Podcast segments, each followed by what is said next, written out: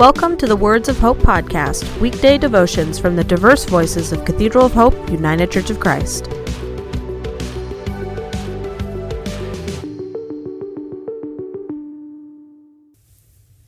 The devotion for today, Thursday, March 25th, was written by Donald Luke Day and is narrated by Jay Williams. Today's words of inspiration come from Psalm 95, verses 1 through 3 and 6 through 7. Come, let us sing to our God.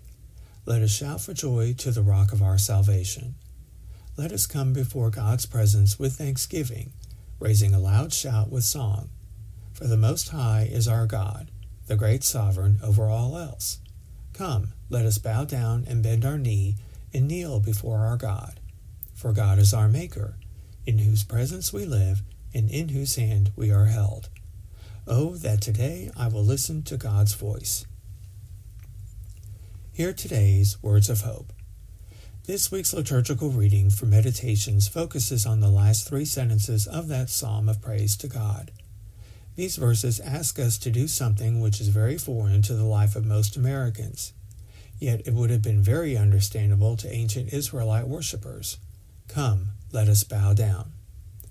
Recently, I saw Meghan Markle's interview in which she had been surprised to learn that even within an informal setting of the royal family, when meeting the Queen, she was expected to bow. Why? Certainly it is a sign of respect for the rank of the other person, but it is also a signal of where one's attention is placed. I imagine that a bow to royalty while continuing to eat a breakfast pastry or chomping on a big wad of bubblegum might be considered an indignity and a sign of disrespect. Why is it any different when we approach God in prayer? At that time, we want God to hear our voice and speak to us. We want to demonstrate the reality that God is very different than we are, and that God is sovereign over all. So, a bow to God is more than just a sign of respect. It also signifies that we want to focus our attention on the experience with God. Now, do we have to get down on our knees to pray? As an Episcopalian, I learned when to pull down the kneeling bench at appropriate times in the worship service. But did that really help me focus my attention toward God or the arthritic pain in my body? The body position is not as important as the position and focus of one's mind and attention. Our act of bowing before God might consist of a few moments of focused quiet before prayer in a manner which would indicate, Speak, Lord. Your servant is listening. The psalm not only addresses the concept of bowing down as a measure to focus our attention, the writing also says we should bend the knee. What does that signify? When two humans meet to talk, it may include a challenge of which one will get in the brightest conversation, best argument, or that powerful last word. It's like a test of dominance. Standing upright and face to face, we can look each other in the eyes as equals.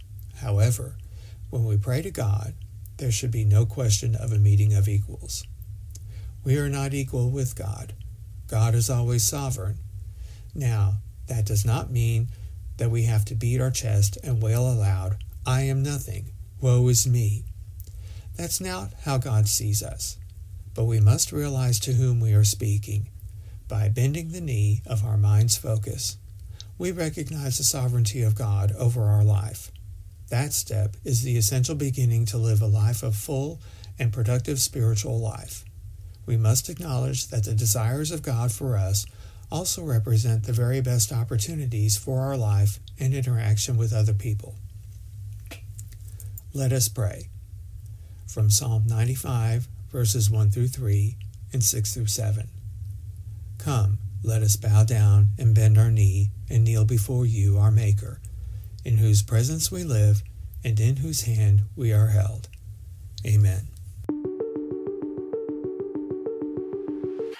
The Words of Hope podcast and the Cathedral of Hope daily devotions are a ministry of Cathedral of Hope United Church of Christ. To support this ministry, please subscribe to and share this podcast, follow us on social media, and donate through our website at cathedralofhope.com/give.